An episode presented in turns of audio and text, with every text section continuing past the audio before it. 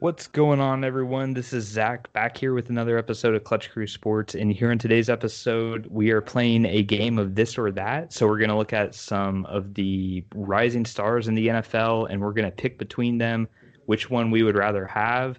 Uh, we did this back in the summer and we're back doing it again after the season. So, I hope you guys enjoy that. And now, let me introduce you to the rest of the crew. Whoa, wrong slide. there All right, what's going on, guys? Eric, your ranting co-host here. Uh, if anybody knows me, you know I live in Texas. Uh, I've been dealing a lot with this crazy weather. I'm so glad it's over. I can go outside again. I can shower again. I I'm just so happy about that. So like, no rants right now. Just excited to do this or that, and ready to get into the episode. What's going on, guys? It's Connor, the co-host with the most, and uh, I've been I haven't been dealing with a lot of snow, but I've been dealing with a lot of rain. Um, North Carolina has been very wet so far this winter, and you know I w- wish it was snow, but um, you know had to settle for rain. But I'm excited to do this. Um, looking forward to Zach and I probably disagreeing on everything. So you know, I guess we'll see how that goes. what's up, guys? It's Nate here. Uh, I had a week off uh, last week uh, to talk about some basketball, and um, I obviously not a big basketball guy, so I had the week off. But I'm excited to be back and talk about some uh, football and already start looking ahead to next year. I think it'll be a pretty fun episode. Yeah, it should be. Uh, and we're doing this live as well, so you know we all know what we're gonna pick, but we don't know what the other persons are gonna pick. So uh, that's always the most fun is when you don't know what's going to happen. So let's go ahead and I get things. Zach and I about to disagree on about just about I know. everything. Probably, guys. Let's keep someone uh, keep a counter on how many times we disagree. Yeah. um, but basically, our plan for this is we're gonna focus on offense only for this episode. Later on, we might come out with a defense episode, but we just want to kind of keep things more consistent than we did last time. I remember we had a discussion about pancakes and waffles as well. So waffles, you know, you know what you're getting. yeah, and also coffee or tea and Team Coke. yeah, the, go back to that episode. I went back and listened to it. It's got a lot of classic moments on there for sure. Um, but we're gonna stick with just offense, and we're gonna even break it down even further. So we've got quarterbacks, receivers, running backs that we're gonna compare. So we'll go ahead and start with the first one and basically we have two rookies here or former rookies now they're they're going to go into their second year. Justin herbert and joe burrow. So these were the two best rookie quarterbacks last year. Herbert won offensive rookie of the year and burrow was having a great season until he got hurt. So basically the theme is of this game is if you're starting a franchise like from scratch which one would you take which one would you take? And i'll start first and we'll go to eric connor and nate but for me, I'm gonna pick Team Burrow. Team Burrow. Team Burrow. Team Herbert. Okay, so Connor and I actually didn't disagree. So woo! Um, across the call, high five. yeah. Um, but I am surprised it was three to one Burrow. I thought there'd be more Herbert votes out of this group. Uh, the reason that I picked Burrow is I think, given the situations, um, I think he had less to work with this season, and that he played in a much tougher division as well in the AFC North. And but you you can say both these guys are great, but I would still rather have Burrow. I think he's um, a bit more accurate.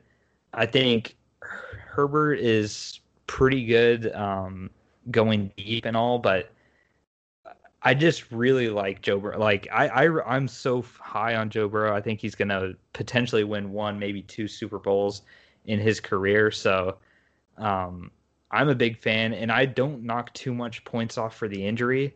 I think had he not gotten hurt, I think he would have kept up his pace.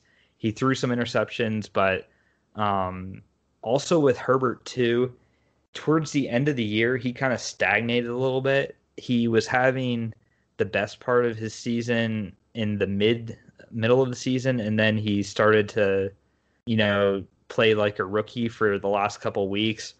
Um, they had a lot of close losses, I know, but overall, I I'm leaning Burrow slightly on this.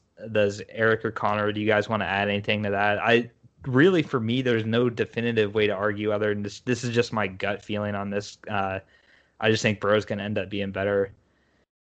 I mean, my main reason would probably be the fact that, like, you know, like you said, Burrow had less to work with, and also that he would have been the rookie of the year had it not been for him getting hurt. Like Herbert definitely was like in a way he kind of got handed that award by Burrow getting hurt. You know, like he was playing good and all, but there was no way he was going to win it unless Burrow got hurt. And lo and behold, Burrow got hurt. So, I mean, even towards the end of the season, like when Herbert started to stagnate, there was even some talks like, oh, maybe Justin Jefferson might be in the conversation now. Like, you know, I don't think. Whereas like when Burrow was still playing, there was always like, okay, no question, like Burrow's the rookie of the year right now, except for maybe like week two or three when Herbert like had a really good start. But um, yeah, I mean, I hope he doesn't win one or two Super Bowls, especially playing for the Bengals. Um, you know, maybe if he goes somewhere else, I'll let him win those Super Bowls, but not while he's with Cincinnati. Not allowed. so Nate, you were the only one on Team Herbert's side. So go ahead and say why you picked him instead of Burrow. Yes, I mean I'm a fan of both of these guys. I think they're both going to be, you know, some of the top uh, five ten quarterbacks, you know, a few years from now. But um, I really like Herbert if I had to start a team from scratch, just because of uh, I think just really the I think the talent level, like his I think his ceiling is to be higher. You know, he did like you said play like a rookie, um, and that showed at times during down the stretch of the season. But I think um, if they give him a chance to, you know, come in and uh, mature a little bit more, work on some of those things, and um, you know, get a little bit more. Not that they had bad talent per se, but you know, add maybe one more piece, um, shore up the offensive line a little bit, and he could be, you know, really special with that, you know, huge arm. He can move, um, he can run a lot, which is kind of like deceptive for you know a bigger guy like he is. I could see him being a lot like Josh Allen, where um, a couple years down the road he could really be you know something special with the tools he has. Whereas Burrow, I think is gonna. I think he was great off the bat. I think he's gonna be really good for the Bengals going forward. But I just feel like you know his the ceilings are. You know, I think Herbert has more room to grow from uh, what we saw this year. Whereas Burrow, I think he'll get better with better talent around him. But um, I think you know what he has as a passer. I think we kind of know what he can do there. So I'm giving the slight edge to Herbert, but I think you know I really like the future for both of these guys. Yeah, definitely. This was I tried to make these as tough as possible. Some of them are easier than others, but this one I know is going to be tough for all of us. Um, moving on now to our second quarterback duel. We have two different quarterbacks here. Matthew Stafford, formerly of the Lions, now was traded to the Rams, and Dak Prescott was with the Cowboys last year. We'll see what happens next year. I think he goes back, but um, Stafford or Dak. A lot of the times, people have these two guys at the tail end of their top 10 quarterback lists or in the teens on their rankings. So I've seen rankings, I've seen lists with Stafford ahead and Dak ahead. But let's go ahead and make our picks, guys. I'm going to be Team Stafford. Team Prescott. Let's say I figured Eric would have to do that, otherwise he's going to end up sleeping on the couch tonight. but, uh, but uh, Team Stafford. Team Stafford. Wow. Okay. So we have a three to one, and Connor and I still haven't disagreed yet. Uh, we'll see how long that keeps going. Um, so I'll, i want to let Eric uh, defend his uh, team Prescott pick uh, and why you would rather have Prescott than Stafford. Yeah, I mean, I will say, like, if I was going off of their current situations, my pick would have been Stafford because I think he's in a great situation with LA now. But if I'm starting a, my own franchise and I get to pick one of these two to be my starting quarterback, uh, I'm picking Dak Prescott uh, for multiple reasons. Uh, the the biggest reason is just simply being because he's still he's a lot younger than Stafford, so that's the biggest edge in my opinion. If you're starting a franchise, you want to have somebody that can probably last you a long time. And I know he had that brutal injury and everything, but uh, he's supposed to make a full recovery from what I understand. So uh, just with him being a lot younger and still having you know a little more room to grow, I would rather have him for that reason. And also too, uh, I just haven't seen Matthew Stafford really get much done in his career. I mean, I'll give him the benefit of the doubt in the sense that he's been on a bad team throughout most of his career. But there have been some times where the Lions had a lot of good weapons around him and they only made it to the playoffs like one time. Uh, that concerns me a little bit.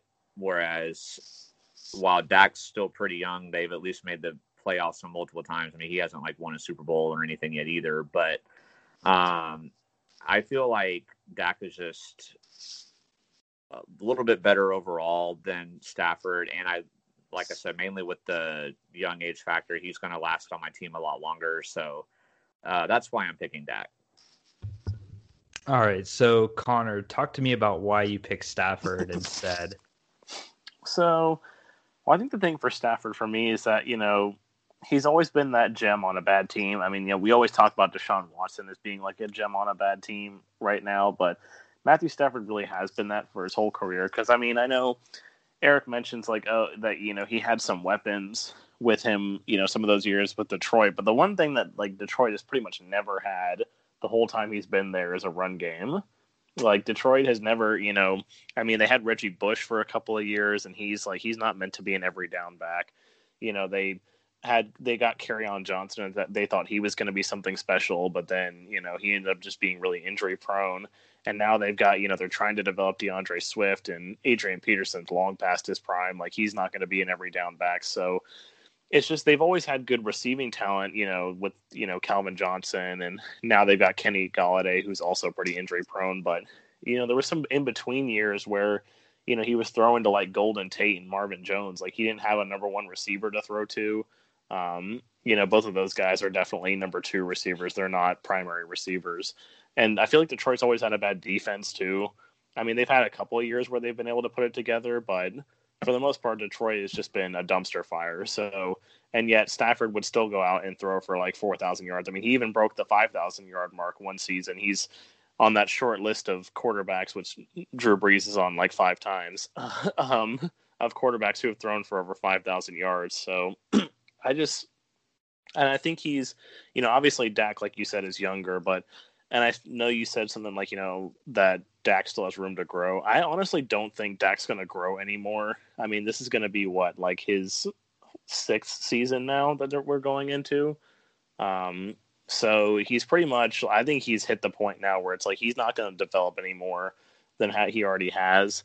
And like I you know I know I've mentioned this on a previous episode before that a lot of the stats that he put up this year were in garbage time, and that you know they're quite a bit overinflated when people look at them. They go like, oh, like Dak Prescott had 420 yards and like five touchdowns, and it's like, well, you know, 203 of those touchdowns came when the other team was playing prevent defense, which I mean I could probably throw against prevent defense. It's the worst defense ever invented. So, um, it's just I I don't know. I think I trust the experience and the veteran leadership that Stafford has. He's been doing it for a lot longer. We, I said, and with both of these guys, you know what you're going to get. And with Stafford, in my opinion, he's just a, a little bit better when it comes to that facade.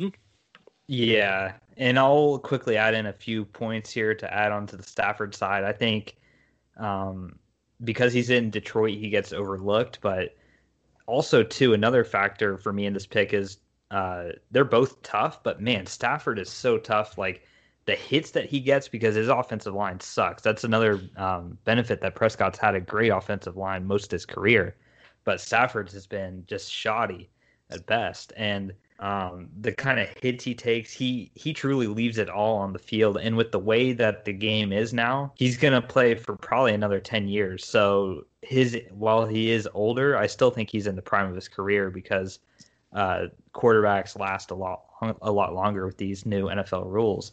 So I feel like he can last another 10 years and have far more success than Dak will because just because you're younger doesn't mean you're better. And I think uh, I think Dak is could potentially end up being like a Carson Wentz uh, we'll see. Um, uh, anyways, we'll move on now to the next set here, the the final group of quarterbacks. So we've got team Kyler Murray and team Josh Allen. So I'll go ahead and start this. I will pick team Josh Allen. Josh Allen. Josh Allen. Josh Allen. Okay, so we all, I as I figured, we would probably all pick Josh Allen on this, but I'll give a I'll give a devil's advocate for Murray. But Nate, start us off with why you picked Allen and what benefits does he have that Murray doesn't. Yeah, so I mean, I think it's for me, it's really just I think, you know, Josh Allen really impressed me this year. I think the strides he's taken to become better, like all around passer. Obviously, we knew the arm strength was there, the mobility's always been there, but he really looked like a real, you know, franchise quarterback this season. And I think that for me, Kyler Murray just hasn't really hit that point yet where he puts up great numbers, um, both passing and rushing. But it's just if you look at the teams he's played on in uh, in Arizona, there's not a whole lot of um, not a whole lot else on offense besides him and DeAndre Hopkins doing the whole thing. So I feel like, you know, he is great on paper, but um, if I had to pick someone to again like run my imaginary franchise, I would I would take Allen on a heartbeat just because you know the all around. I think he has you know more talent, bigger arm, and he finally has the uh, you know the mental um, decision making part. Seems like he has that down better. So I would have to give him the edge here. I think Murray's still going to have a great upside, but it's just I don't know. I'd like to see him with you know more talent around him and see what he can actually uh, do as a real quarterback. All right. Do any of you guys want to add anything to to Allen before I give my devil's advocate? Nah, I'm good. Yeah, I think Nate said it all pretty Okay. much. All right. So, like I said, I would pick Allen, but my devil's advocate for this is I do think Murray. I the okay. So I think we know what Murray is, but with Allen, for me, my devil's advocate would be we've only seen one really good year. Um, he had a decent year the the other time they made the playoffs, but last year was his big breakout year.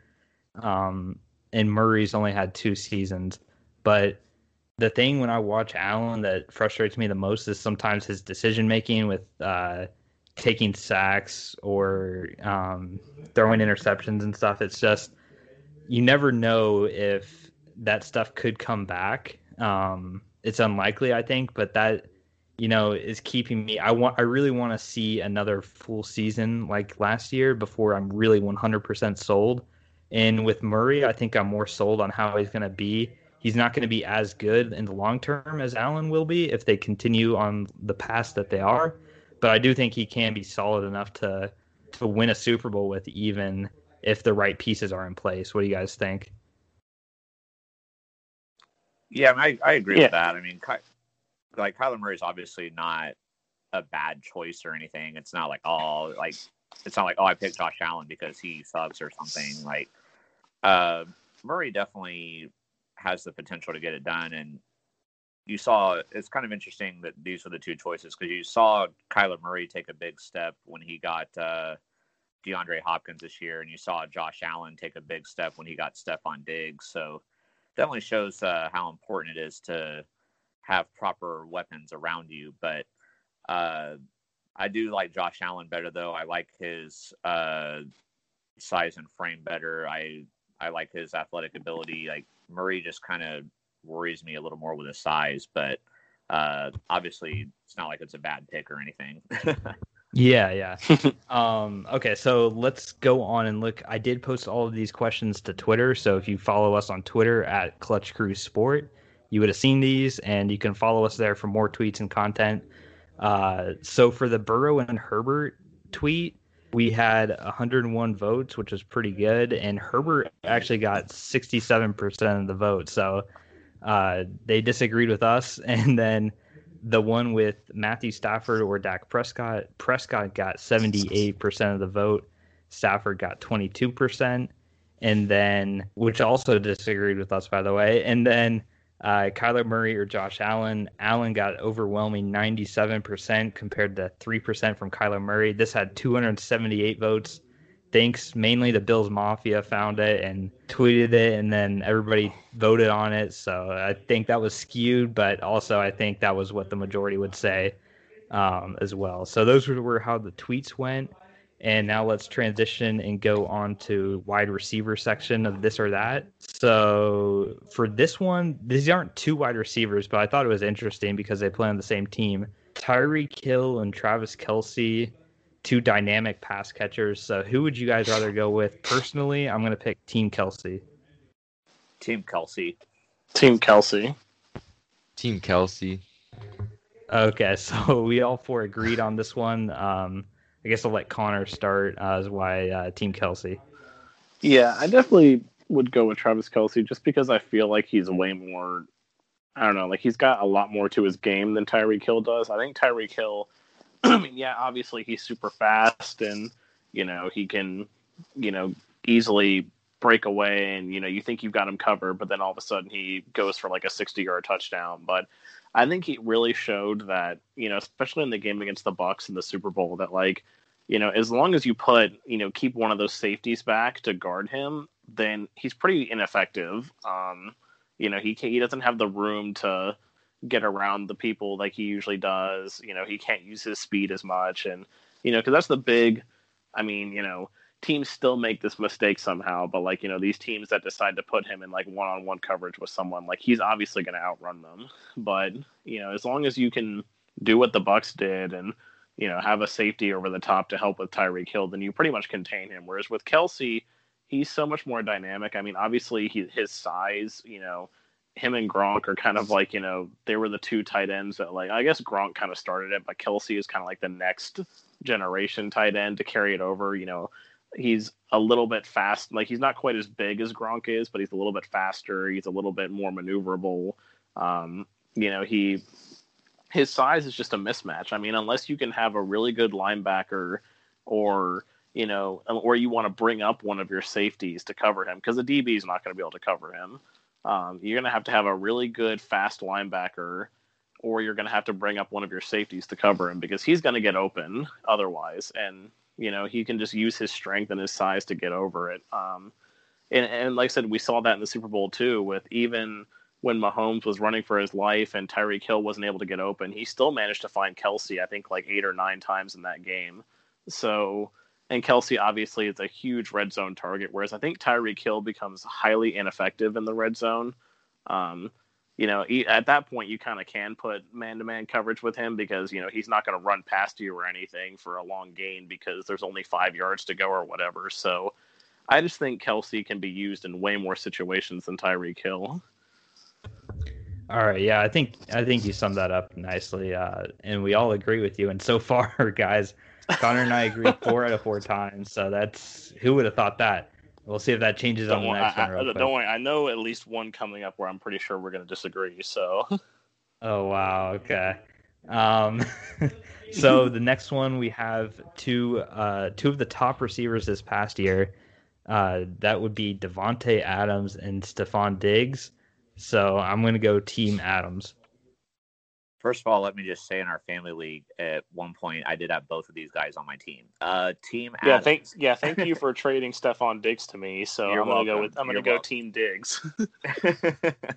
First disagree. and I'm gonna go uh, Team Adams.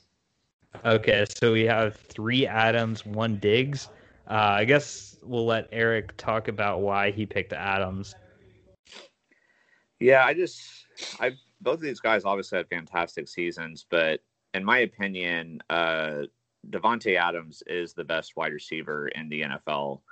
Uh, I I feel like he tends to get overlooked by a lot of people. Like a lot of people say, like Julio Jones is better. Or a lot of people say DeAndre Hopkins is better, and and obviously, like I like both of those guys as well, and I'm very impressed by them. But Davante Adams, to me, is just on a whole nother level.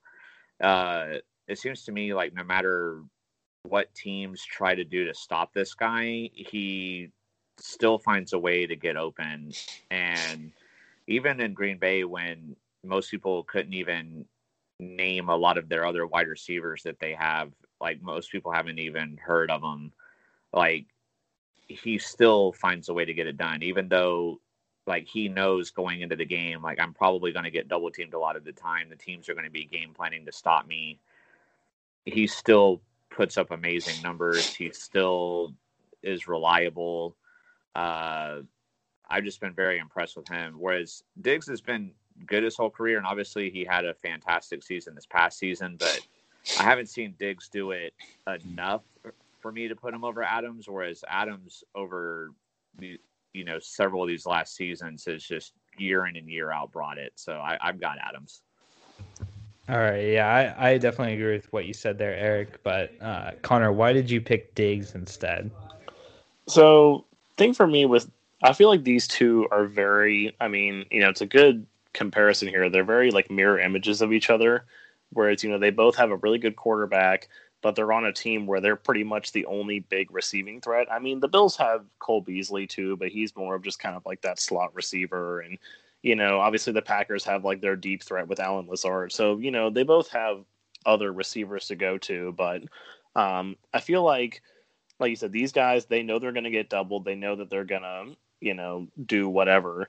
And it was funny because Eric said that he mentioned that, you know, he hasn't seen Stefon Diggs do it enough. I feel like I haven't seen Davante Adams do it enough, especially with the fact that, you know, he's obviously got a future Hall of Fame quarterback throwing to him with Aaron Rodgers. Um, you know, and the thing with Davante Adams, you know, you look at his seasons and, you know, really there's only he's only had two seasons so far in his career where he's been over a thousand yards.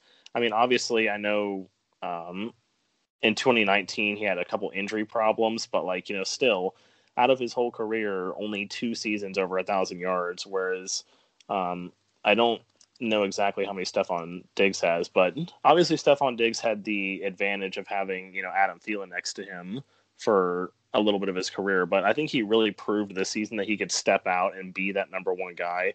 So I mean, Diggs only has three too, but it's just like I think with Stefon Diggs, you you talk about how Davante Adams was able to get open and like, oh, you know, he somehow always finds the way. I feel like that's the way it was with Diggs this year.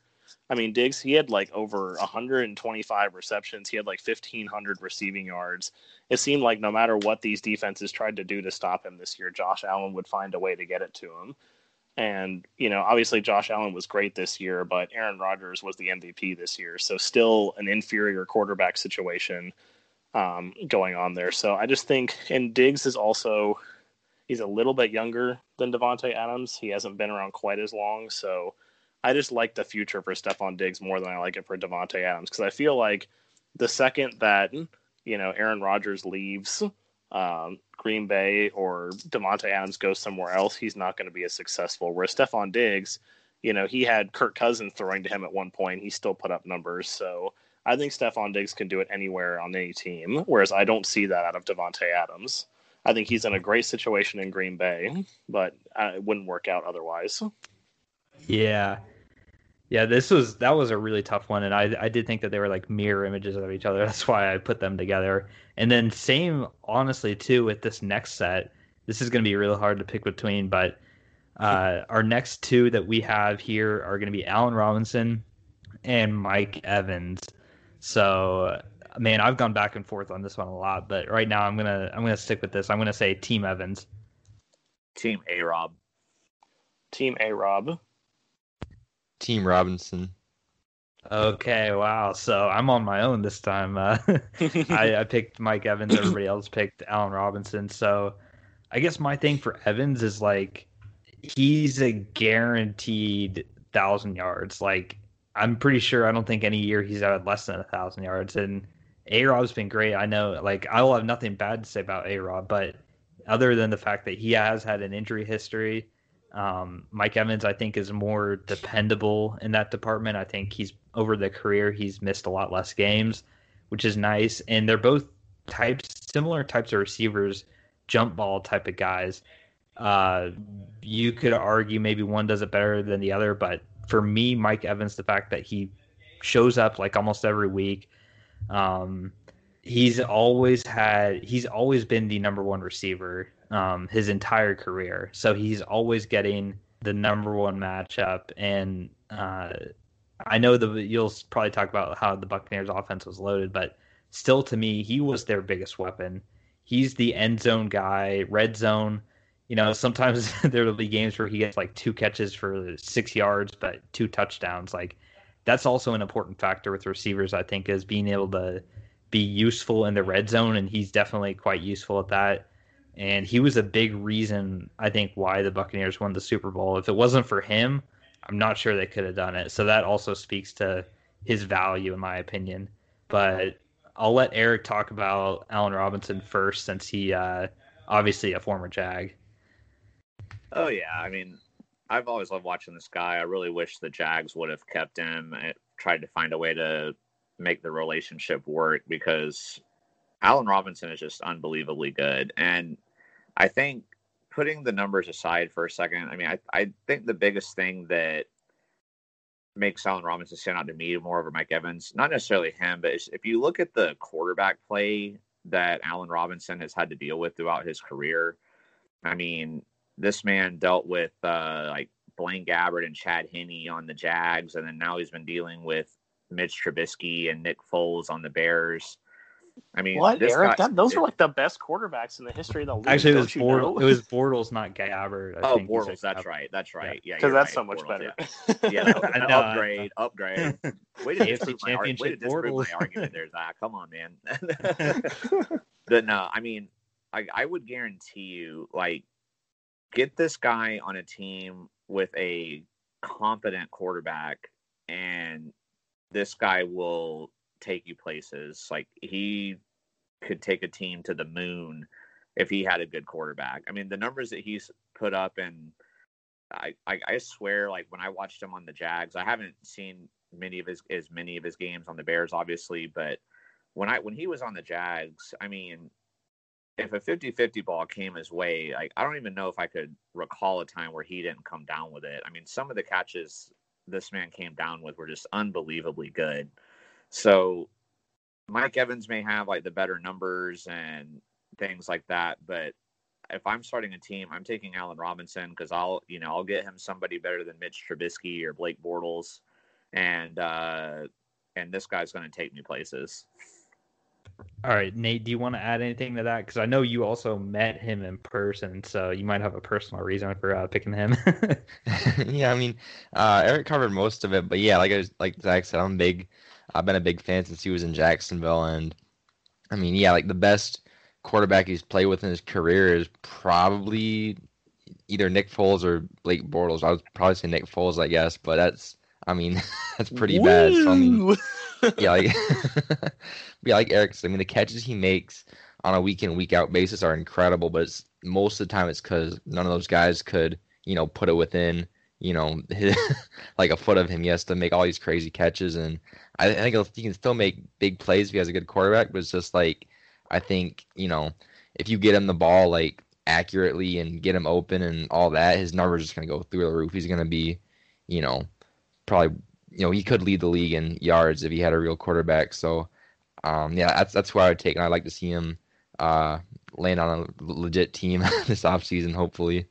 Yeah, that's that's always been a thing with uh, Robinson though. Is like he's been known for chasing the bag instead of like going to a winning situation. Um, uh, but let's take a look here at these Twitter polls and see what Twitter if Twitter agrees with us or not. So for the Tyreek Hill Travis Kelce debate, we had 16 votes only, but 63% went with Kelce, 37% went with Hill. And then for Davante Adams and Stefon Diggs, we had 79% go with Adams and only 21% with Diggs, basically mirroring what we said. And then we had Allen Robinson win 61% to 38% uh, versus Mike Evans. So Allen Robinson did win the Twitter battle for uh, for that duo, but that was such a hard one for me to pick. Um, and then now we'll move on to the running backs. It doesn't get any any easier with this one, guys. So we'll start out with the first one. The, these are these are the best and most established on this list here, but uh, believe they're from the same draft class too, so that makes things even more interesting. Um, we're gonna decide between Alvin Kamara and Dalvin Cook. I'm gonna go Team Cook. Team Kamara. I will say this was probably like the toughest one for me to decide, but I cannot deny my dude who won me the fantasy football championship, Team Alvin Kamara. I gotta go Team Kamara. That was a tough one for me too. yeah, so this one was really tough. This is another one for me that I was like flip flopping on, but I, I settled with Cook.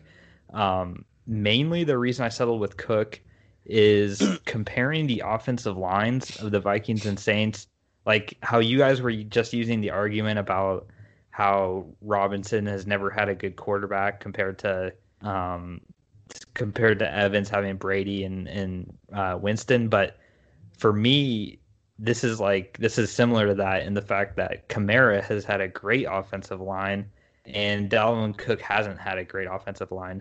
Um, the biggest weakness for Cook would be injuries, which is like the opposite of what I argued last uh, time with Evans and Robinson. But still, um, Cook is just so dynamic in my opinion, and and he's like a pure running back as well. Um, I feel like there's guys that can do what Alvin Kamara does in the passing game. Uh, solely, you can find those. You can find like a Tevin Coleman, Austin Ekeler's around. Like, there's guys that do that sort of stuff in the passing game, but the stuff that Cook does in the running game, like up the middle, um, it's rare. There's only a handful that can do what he does and for that reason is why I'm picking him. And he accounts for so much of the Vikings offense. Um, he's really their go-to guy. Um, so, and also too, he's had during his career, he's had the downside of playing with Kirk Cousins compared to Drew Brees. So, teams are definitely eyeing up Cook more than they are um, with uh, Brees. You know, having you know, the threat of Brees when he was great in his career, but like I said, this this one's a tough one, but I, I ended up settling with Cook. Um, Connor, talk us through about why you went with Kamara, and obviously he won you the championship, so you can say that too, probably. yep, yeah, he was. Uh, him and Kelce were the two biggest reasons, but definitely that last week when he had that Christmas Day game, I was like, I we knew like right from the beginning. I was like, well, just go ahead and hand this to Connor, but um, yeah, no, I think you know what you were talking about with the quarterback situation, like with Kirk Cousins and um, Drew Brees. I think Alvin Kamara really stepped out of that shadow this year and really showed that he can. Because there's always been that question with Alvin Kamara, like, okay, can he be the running back that can put the team on his back? You know, he's for most of his career, Mark Ingram was in New Orleans, and he was, you know, the really the grind it out, get the tough yards back, and now they have Latavius Murray, which they ironically got from the Minnesota Vikings, but um, you know, and he's kind of now like the grind it out every down back. But Murray's not nearly as dynamic as Ingram is, or like, you know, he's not as good as Mark Ingram was. So, you know, they really had to rely on Kamara this year, especially with the fact that Drew Brees couldn't throw the ball further than 15 yards on a consistent basis. So, um, Kamara really got, he was really able to shine. And I think it really was good for him to like like I said, he stepped out of it because you knew you knew that going into these games that you know what was the number one, especially with Michael Thomas being hurt all year too for the most part. Like you knew going into these games who is the one guy that we have to stop on the Saints. It's Alvin Kamara, and yet nobody could seem to do it. Um, you mean not even the? I mean the Bucs were like the one team that managed to keep him in keep him contained all year. Um, you know, but even then, like it kind of showed that they had to focus so much on Kamara that they actually let Drew Brees beat them for the most part in those two games during the regular season. Obviously, the playoff game was different, but um, yeah, and like he's you know he's probably up there with like as uh, up there with Christian McCaffrey as like the most dynamic running back in the league in terms of that he can do everything. You know, he can be a receiver, he can run the ball, he's got ridiculous speed. Um, you know, he's one of the deadliest running backs in the league on the toss play. Um, you know, you don't see toss plays too often anymore because, you know, just these defensive ends and linebackers are too athletic. You know, they get past the blocks too easily. But Alvin Kamara is one of the few running backs in the league that can still make the toss play work. Um, and yeah, he's definitely not as good of a, a, pure running back as Dalvin Cook, but you know, he's definitely the a weapon that you have to account for every game, no matter what situation you're in. So, um, and like I said, I think he stepped out of the Drew Brees shadow this year. So it'll be interesting to see how he does going forward because obviously now it's going to be, you know, looking like most likely Taysom Hill is going to be taking over a quarterback. But um, it'll be interesting to see if he can keep up the success uh, sans Drew Brees. Yeah. We'll we'll see. That this this one was so tough to pick from, but Yeah. we'll move on to the we'll we'll move on to the next one. Um, and this is going to be Aaron Jones versus Nick Chubb. So I'm going to go Team Chubb. Team Chubb.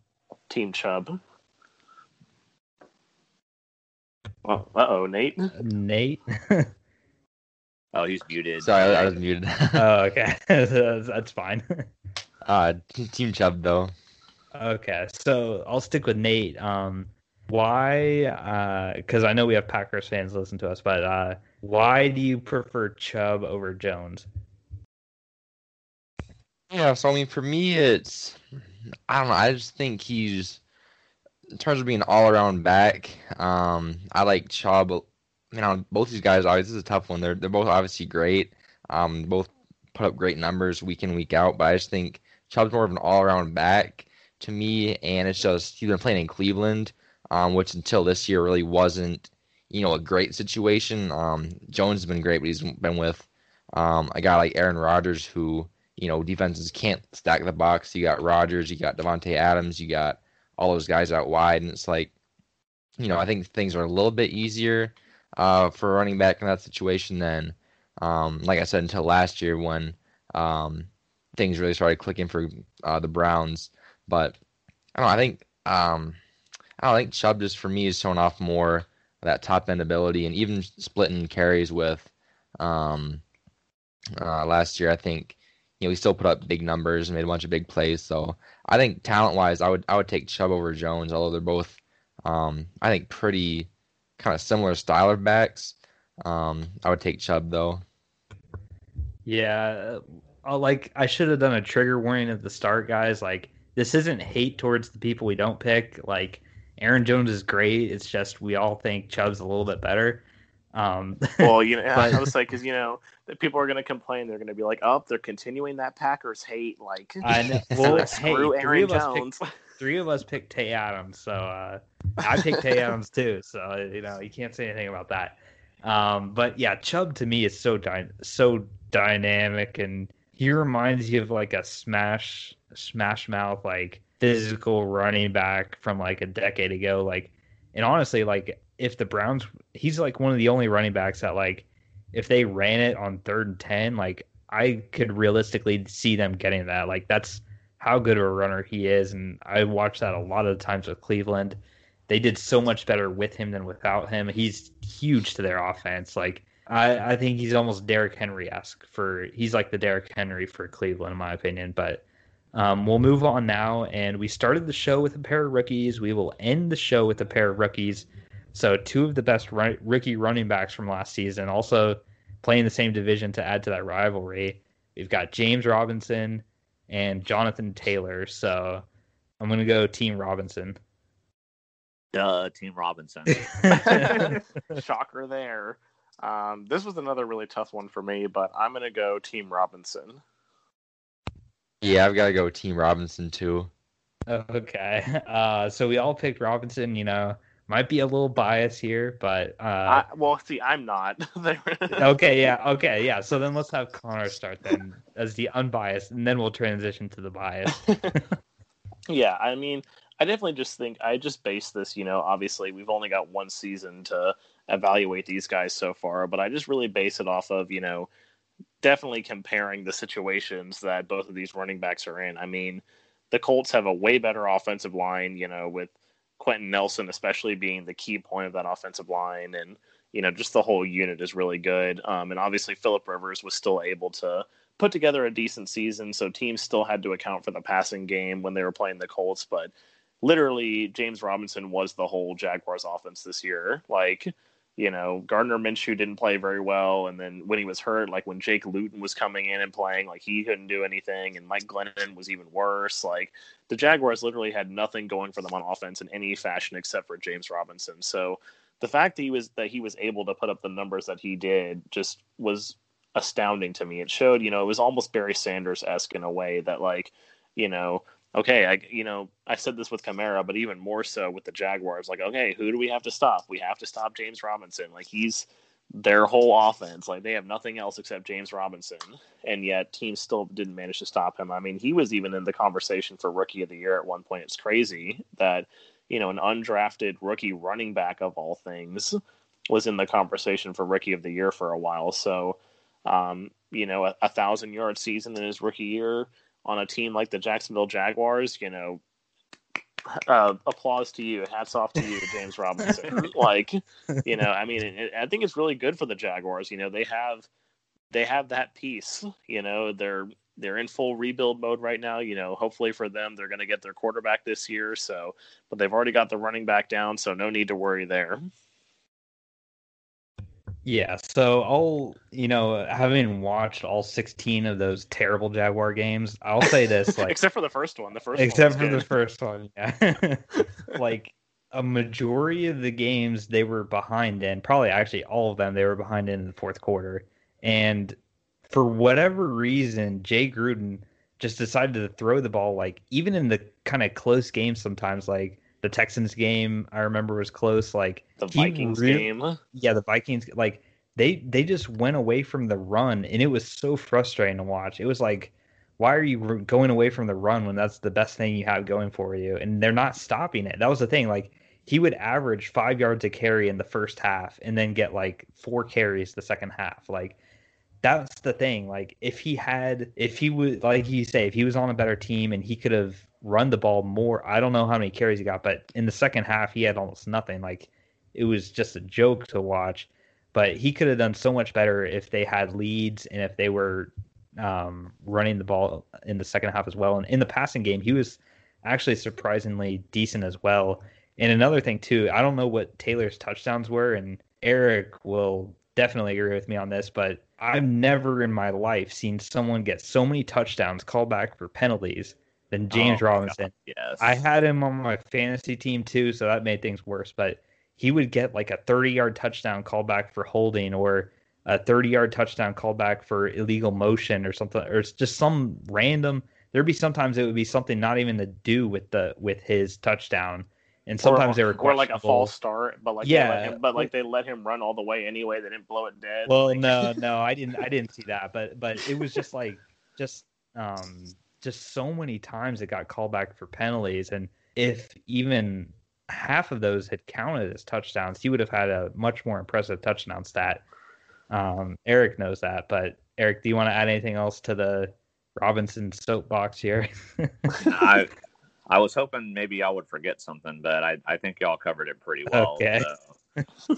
Yeah, I I was I knew I wasn't gonna forget the the touchdowns he got taken away from him my god, that was so many this year. Well, I, I guess um, just about the penalties though, is like sometimes the flag would come, you would think like, oh yeah, touchdown, like touchdown, let's go, and then like, oh, here comes a flag. Oh, there was a like what? Like sometimes the flags would come in so late, like after the play was over. Like it was almost like there's something going on here. It's a little skeptical. like like one of these refs has money on the other team or something. Like like like, like, the, oh, like shoot, the, my, the, my buddy has James Robinson on his fantasy team. Let me oh flag. Uh. Like the, like the Jaguars are getting too close in this game. Like we can't have yeah. them winning. Like I know, but but but also that wouldn't make sense though because uh of, because they wanted the Jets to get Trevor Lawrence. So um they would I I honestly you know they would have been like let's get let's make sure the Jets get Trevor Lawrence. But I'm, I'm not going to promote those types of conspiracy theories here on the show. Um, let's look at trust Twitter me. I've already, I've already I've already seen too much on Facebook about people saying the NFL is rigged because oh, Tom Brady yeah. won the Super Bowl. Like, yeah, we we know. Um, so let's take a look at the Twitter polls here and see what the results were. 67% took Kamara, 33% took Cook. We had 80% take Chubb, 20% take Aaron Jones. Uh, both of these respectively got 12 and 15 votes each. And then for this last last one, James Robinson or Jonathan Taylor. Taylor won the vote 63%. I forgot none of us were to none of us made um, devil's advocates for Jones or Taylor, but that's all right. Um, we already talked about that enough. So uh, I probably couldn't have done it for either of them anyway. So yeah, yeah, that's fine. That's fine. Uh, we'll we'll wrap the show up with around the hoop, and for this episode, we have a star potentially on the move. So I'll let Eric start us off on the discussion about Andre Drummond. Yeah, so in case if you haven't heard, the Cleveland Cavaliers are looking to trade Andre Drummond. Um, you can look at his stats here. He's basically this is what he's done throughout his whole career. I mean, he averages a double double with points and rebounds. Uh, you know, and then defensively, you might get a block or steal a game or something like that. So, like Andre Drummond's a pretty good player. Uh, he's not my favorite player or anything, but I guess I guess the best thing to say about him is that he's like a he, he's definitely he's obviously a reliable rebounder. He's definitely one of the best rebounders in the NBA, and then he's not a dynamic scorer or anything. He's not going to like create offense for you, but he'll he'll get you some easy buckets on a pick and roll, like drive to the basket, or you know get an offensive rebound and get a putback. Like, like that that's where he brings the most value to the table. So, um, I could definitely see some teams that would be interested in trading for him. I I think the biggest thing that's holding up the Cavs right now, though, is he does have a pretty expensive salary. Um, I don't remember exactly what his number is, but I want to say it's like twenty-eight million or twenty-five million. That, yeah, I think it's twenty-eight. Yeah, I, I, knew it was like mid to high twenties. So, um, I do think he's, I think he is a little overpaid uh, since he's not a dynamic of enough scorer. But at the same time, like I said, like finding a good, finding a good big in today's NBA that you know can get you guaranteed rebounds and things like that. Uh, can be a little bit difficult to come by. So we've got we came up with a list of five teams that we think are the best fits and also seem to be the teams that are the most interested in trading for him. So we're going to kind of break down each team and uh, why we think that it's a you know good fit for that team. And so uh, we have the Toronto Raptors. We have the Charlotte Hornets. Connor's Woo! team. Woo! the the New York Knicks. Nick Rue's team. Uh, the Dallas Mavericks and the Brooklyn Nets. So I'm going to start with the Toronto Raptors here, and the Raptors probably overall do make the most sense. They are also the team that seems to be drawing the most interest. Um, the Raptors could really use a good big man ever since uh, Marc Gasol and Serge Ibaka left. Uh, that's definitely a big hole for them. They still have VanVleet and Lowry, so they're you know doing okay at the guards. They've got Siakam, although he hasn't been quite as good this year. But um, the Raptors are turning it around as well. They kind of struggled early on in the season. They're starting to play a little bit better. So getting a good big would be very beneficial for them. Uh, the only reason why I could see a trade not happening for the Raptors would be because the Raptors do have a problem with the salary cap, as do many teams that are interested in trading for him. So the only way I think a trade is going to work with the Raptors is if they can get a third team involved to dump a bad contract off on or something so that they can make the room for him. But if they can make room and get Andre Drummond, I think the Raptors could be a little bit more of a team to you know look out for you know heading towards the rest of the season. So um, that's the description of Andre Drummond, what he brings to the table, and then that is also the case for why he could go to the Raptors. And then obviously, since Connor's team is the Hornets, Connor will present his case for the Hornets acquiring Andre Drummond. Yeah, so I mean, definitely the biggest thing that the Hornets need right now is a big time center. Um, you know, Gordon Hayward's been playing good.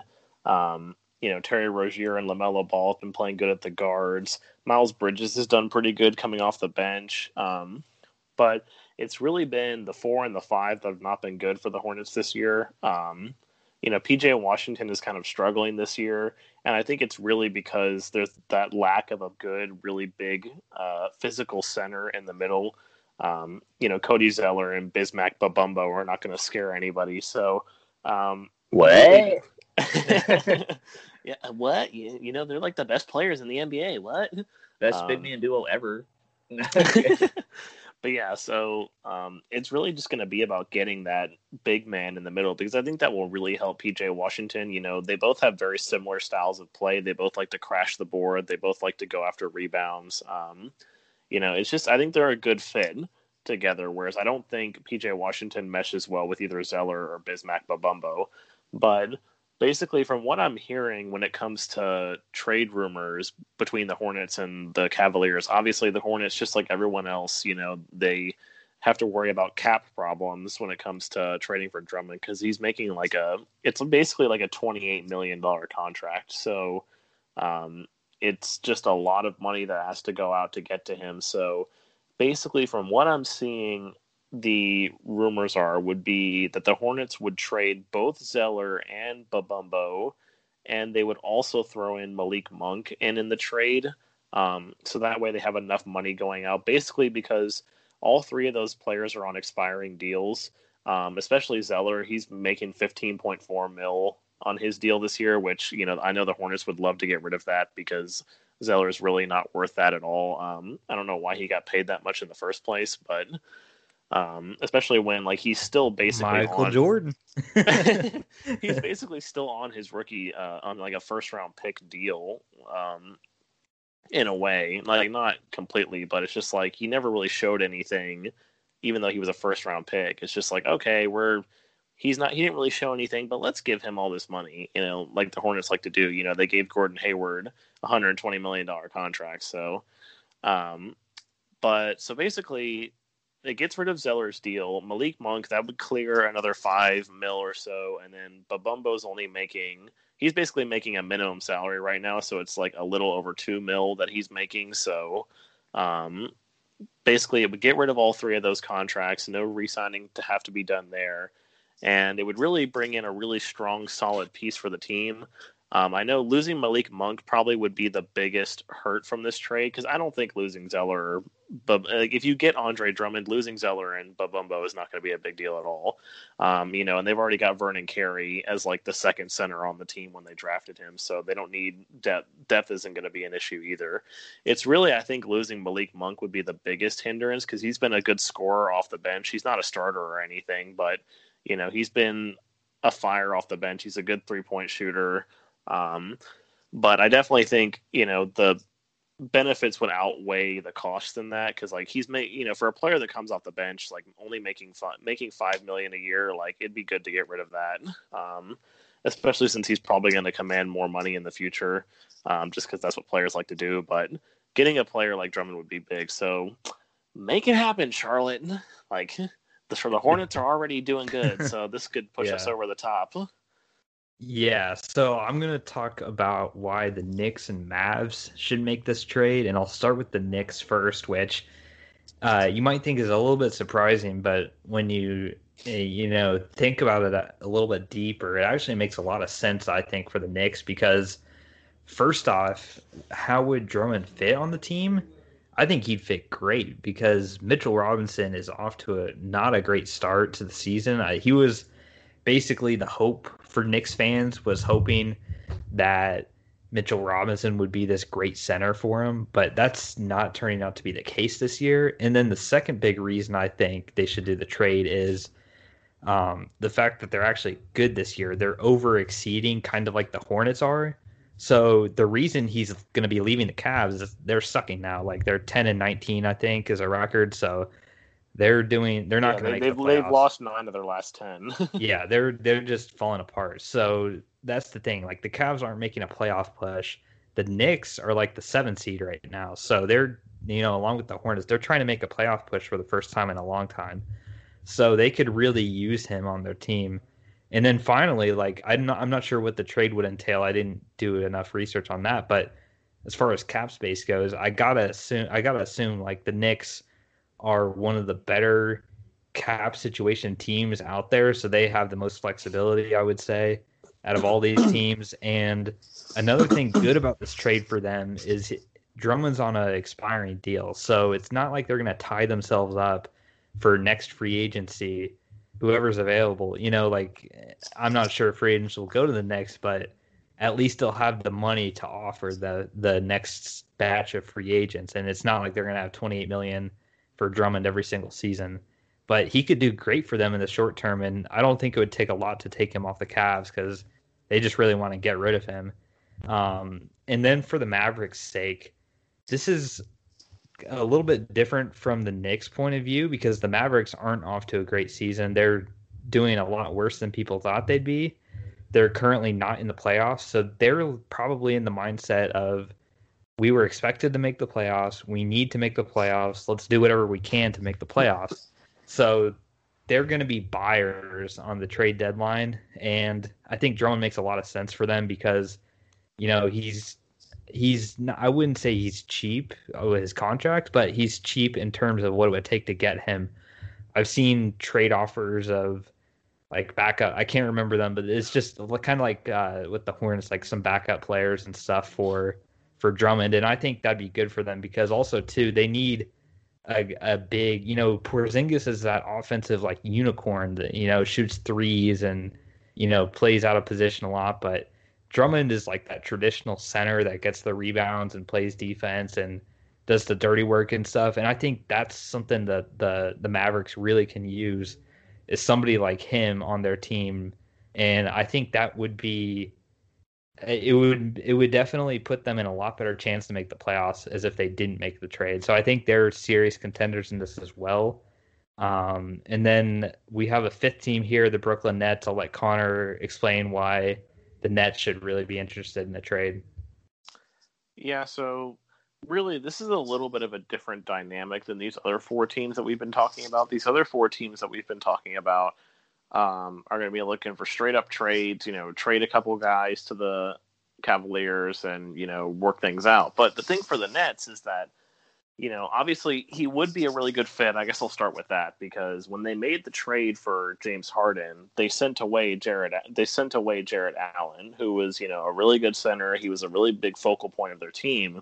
But you know, when they saw an opportunity to take to get James Harden, and they took it. So um, there's a big hole there right now that didn't used to be there at center for the Brooklyn Nets. So excuse me especially since we were talking about just a couple episodes that the Nets really need like a big time defender, which they did sign Andre Roberson, but you know, signing Andre Drummond would be a huge upgrade to their defense. Because, um, like you said, he's that traditional center. He does the dirty work. He doesn't, you know, he's not like a Karl-Anthony Towns sort of center where he just kind of hangs out on the perimeter and jacks up threes. Like, he's not going to do that.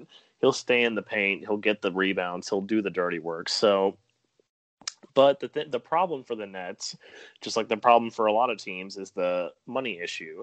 Now, basically, the only way that the Nets could get him is the Cavaliers would have to buy out his contract. Now, or was it? It's like the Cavaliers can buy him out, or the Nets can buy him out. I don't know. I think it's the Cavaliers basically can, yeah, can buy out his contract. So, um, and then they can more easily trade him because that's the problem. You know, the money problem is an issue for everyone. So they're saying that this is actually something that could happen and is kind of could be likely to happen because they might not find any trade partners given his contract. Even though a lot of teams are showing interest, like the Raptors, the Hornets, the Knicks, the Mavericks, the Heat have been mentioned as a team interested. You know, there's a couple other teams that have been mentioned too. Um, but with the Nets, like they would really need this buyout to happen. And since, um, you know, if they're saying that this could be very likely, especially if Drummond stays on the Cavaliers past the trade deadline, like if they aren't able to dump him at the trade deadline, then they're probably going to buy out his contract because they just, like Eric said, or like Zach said, they want to do everything they can to get rid of him. So um, that would be big for them, and obviously the Nets would be, you know, if the if that happens for the Nets, then the Nets are going to go after him because you know, I talked about with the Hornets, like if he gets on the Hornets and the Hornets are, you know, could make the playoffs. But if he goes to the Brooklyn Nets, like, good luck Eastern Conference. Like, there's gonna not going to be a lot that the rest of the East is going to be able to do against a team of James Harden, Kevin Durant, Kyrie Irving, Andre Drummond. Like this is going to be the next super team, basically. And obviously, it's just going to be for a season because Drummond's on an expiring deal. But this would be like one of the ultimate championship or bust kind of teams if they were able to pull in Andre Drummond this season. So um, definitely would be something that the Nets that the Nets would want to work out, but obviously there has to be a buyout that has to happen for it to work. So yeah, well, it's it's really going to be interesting to see where he goes. I thought honestly, like we talked about this as an idea, and I was thinking he might be traded by then. We might be talking about you know his new team and whatnot. We might do that next week. We'll see, but um, I just know it's a bad situation there. Like the Cavs need to get rid of him. Like they're playing Jarrett Allen instead. It'd be so funny if he went to the Nets for the fact that Jarrett Allen Jarrett from the Nets to the, the Cavs, Cavs, and then Drummond goes to the to the Nets. Like wow, but um, but we'll see what happens. Uh, I still think he's going to be really good. At first, I was like, you know, Andre Drummond, like he's like the he like when you think of him in NBA terms, like comparing to like a food, it's like broccoli. Like it's something you gotta have, but like it's not real flair, flary or sexy. I don't know like... if it's something that you gotta have. hey, you need you need your veggies, Connor. Yeah, yeah. Just okay. Yeah, hey, hey, hey, listen to me. I mean, broccoli is like one of my favorite foods, but like for most people, I'm not sure it's something that you have to have. no, no, no. You don't have to, but like definitely, definitely good. Well, I, I would I would equate him to water more so like something that you have to have, but it's obviously not like you know the oh like I'm drinking soda or something like this flashy cool drink. Like no, nah, I'm just drinking water, but like you need You're it to right. live. Okay, I see that. Yeah, yeah, I see that. Uh, uh yeah, but Andre hungry guys. um, but yeah, I mean, but when you really look at it, like he is, a, he's only 27 too. That was another thing that kind of surprised me. Like he's in the prime of his career. So we'll see what happens. I think if he goes to a contending team somehow, like that will be a big story. Uh, if he goes to one of these middling teams, like that'll also be a story because they'll be greatly benefited. But um, we'll see what happens. And Eric, I know will want this to get done as soon as possible. Yeah, for... I have Andre Drummond on my fantasy team, so if he could, you know, get put on a team so he can start playing again, that'd be great. Yeah. it's um, one thing to have a guy out because they're injured, you know, you're like, okay, they can't play, like they're hurt, you know, I get it. But when it's like, well, we're benching him because, you know, we want to trade him, so he's not going to play until we trade him. Like, oh, great. So like, yeah, for, he's still getting paid his twenty eight million dollars, but he's not playing. Like, yeah, exactly. um, but yeah, that's gonna wrap this up, guys. Hopefully you enjoyed listening, and we'll be back next week. Like I said, follow us on Twitter because next week's episode we will be tweeting out questions for you, the audience, to answer to, and we will discuss those results and those topics. So stay tuned for that this week. Those will be coming out. Uh, the links will be in the description, or you could go to twitter.com slash clutch crew sport, just a singular uh, noun at the end, sport. Um, so yeah, follow us there and get up to up to date with all the Clutch Crew Sports content. And until then, guys, be sorry, I don't know why I started thinking of saying Eric saying, but be clutch. I was like, whoa, that like froze right there. I almost said I almost said Eric saying, but be clutch, guys. Bye. See ya. Peace.